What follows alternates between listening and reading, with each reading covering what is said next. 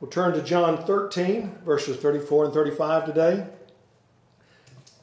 John 13, 34 and 35.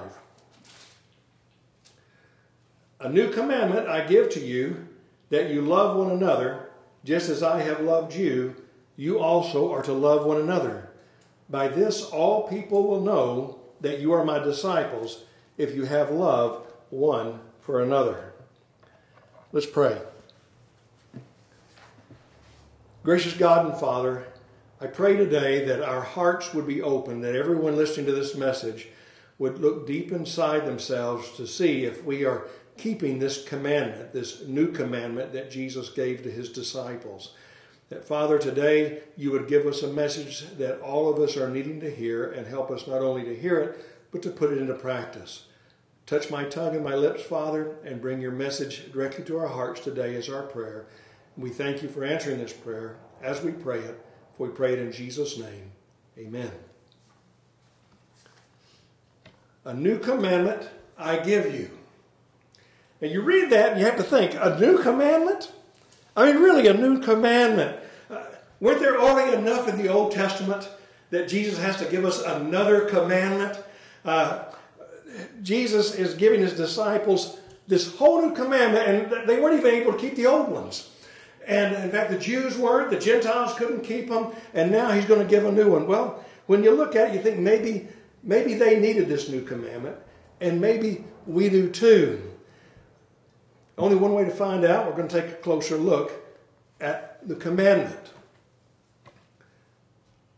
Love one another. Read that like what? Love one another that's the new commandment. Why not follow me to the very depths of the earth?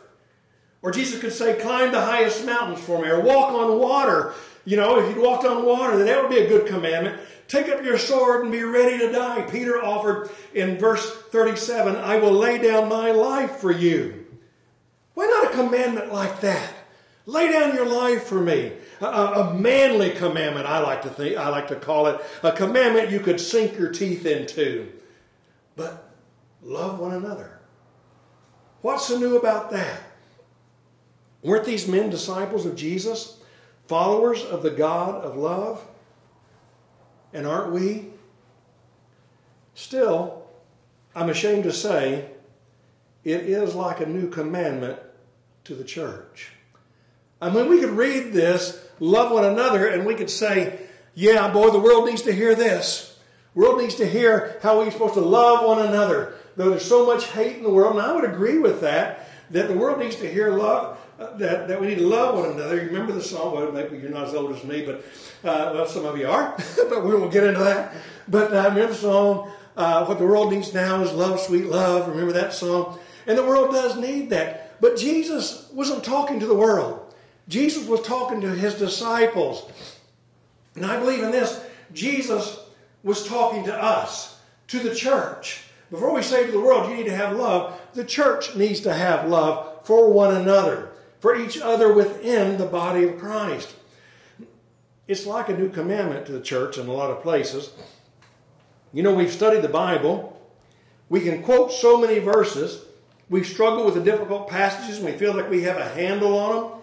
We can give the five finger exercise of the plan of salvation. At least I hope you can. Hear, believe, confess, repent, be baptized. if you've never heard it, that's uh, uh, you need to learn it. It's very easy. Hear, believe, confess, repent, be baptized. Most of us know that. We've worked very hard at making sure that everything is done just so in our worship services so the world and other Christians will know that we are a Bible church based on practices put forth in the New Testament. But have we forgotten to love one another? Is it like a new commandment to the church? Over the decades, I've seen an awful lot of love in the church, an awful lot of sacrificial love and concern and care for one another, but I've also seen a lot of animosity in the family because every family has a little bit of animosity somewhere and the church is a family and i hate to say but i have seen the animosity and i've seen people who would uh, hold grudges forever against one another. Now, this is Okolona is a fairly small church, so we'll take it out wider to the church as a whole, our neighbors and friends uh, around the community, other members of the, of the church in the state and around us. Is it like a new commandment to us? How can we follow this command? As I have loved you, you also are to love one another. Jesus left the comfort of his home in heaven to minister to the people. Here's a question for us How often are we willing to leave the comfort of our home to minister to and through the church? How often are we willing to minister to the church by teaching a Bible class or visiting the sick or those who are shut ins or to call on a, a new neighbor and speak to them about Christ or invite them to the church, to share Jesus with a friend. How often are we willing to leave our home and the safety and the security of our home? And let's face it, people are feeling more secure in their homes than ever before. Uh, maybe not that secure, but more secure than they are on the streets or somewhere else sharing Christ a lot of Christians would just as soon keep it kind of quiet and stay in their home and not go out and share Christ. But Jesus came into a cruel world, uh, the Son of God and God in the flesh, to share the gospel. As I have loved you, you also are to love one another. Jesus walked with the people. Now, how many Christians, Christian friends and neighbors, can you honestly say that you've walked with? That you've been there when they're happy, you've been there when they're sad, when they're ill, when they're hurting. You've walked with them. I mean, not just said, hey, I'm going to pray for you, but actually been there and hurt with them and cared about them so much that you hurt inside because they were hurting. You don't just know of them, you know them because you spent time with them. Jesus laid down his life for us. Would you be willing to do that for anyone in the Lord's church? Would you be willing to lay down your life? You know, I was thinking about this terrible tragedy down in Texas and how people are fussing about maybe the police could have got in there faster or, or what, I don't know.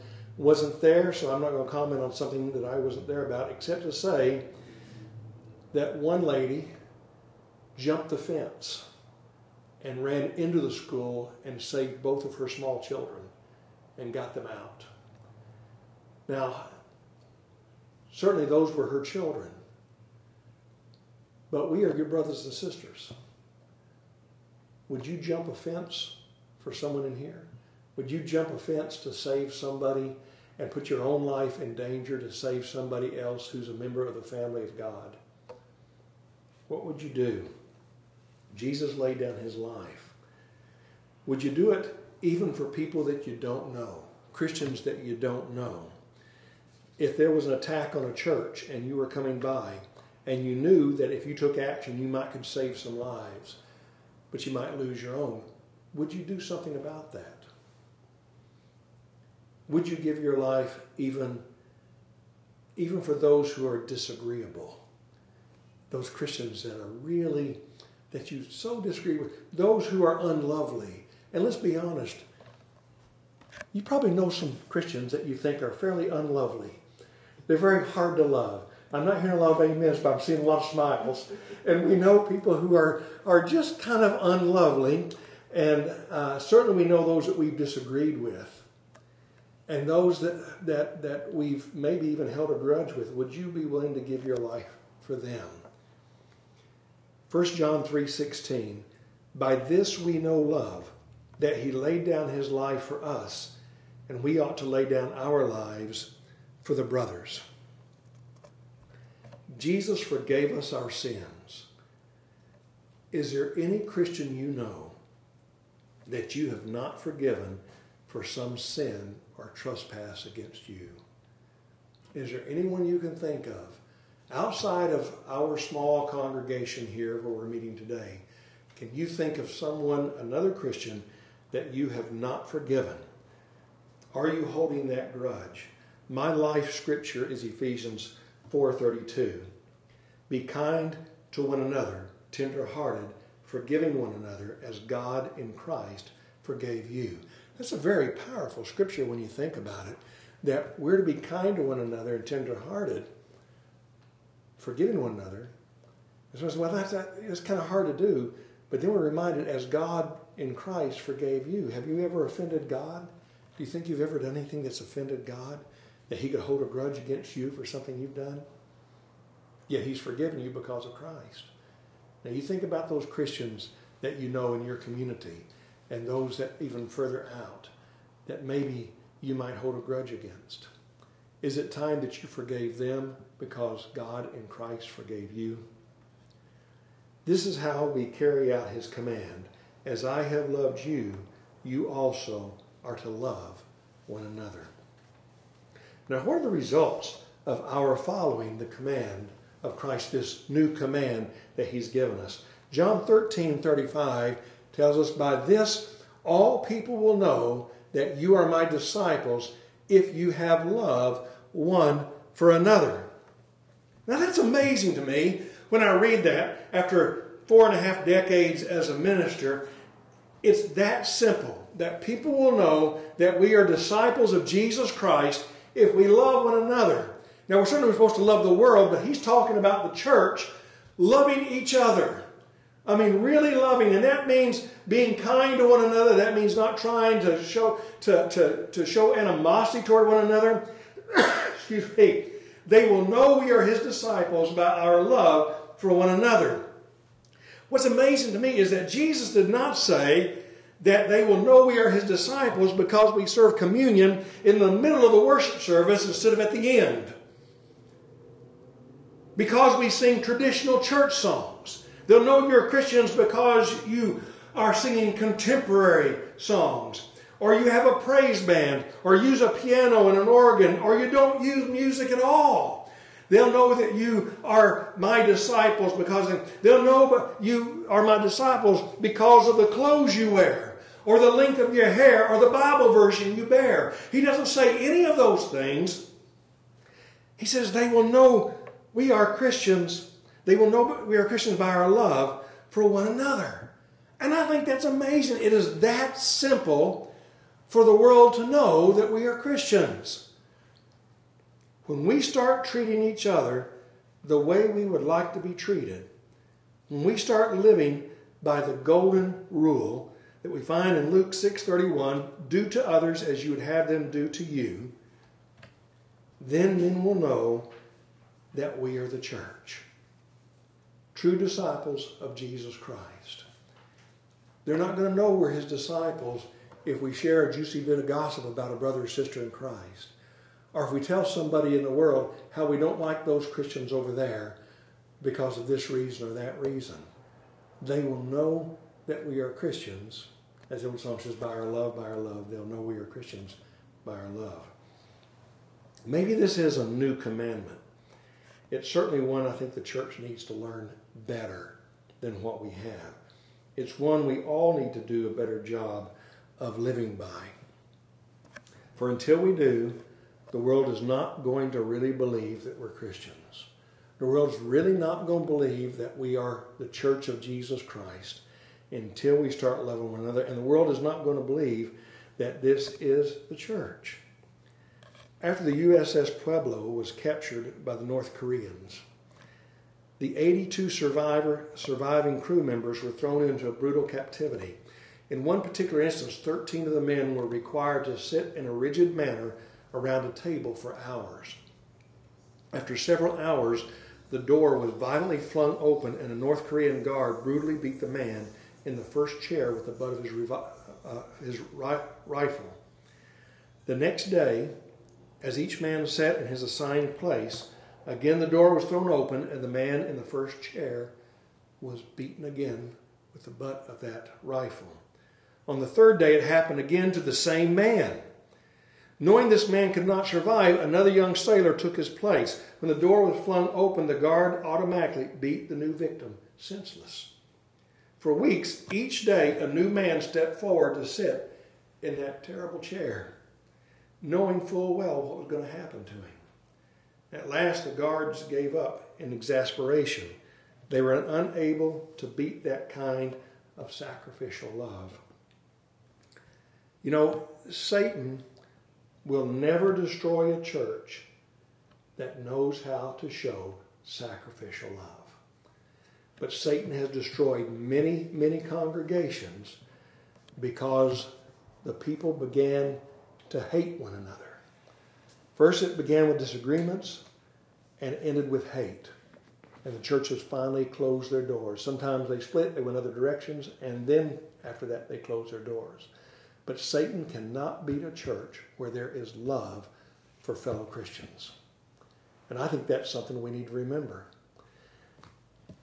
I believe everyone in here has been baptized into Christ.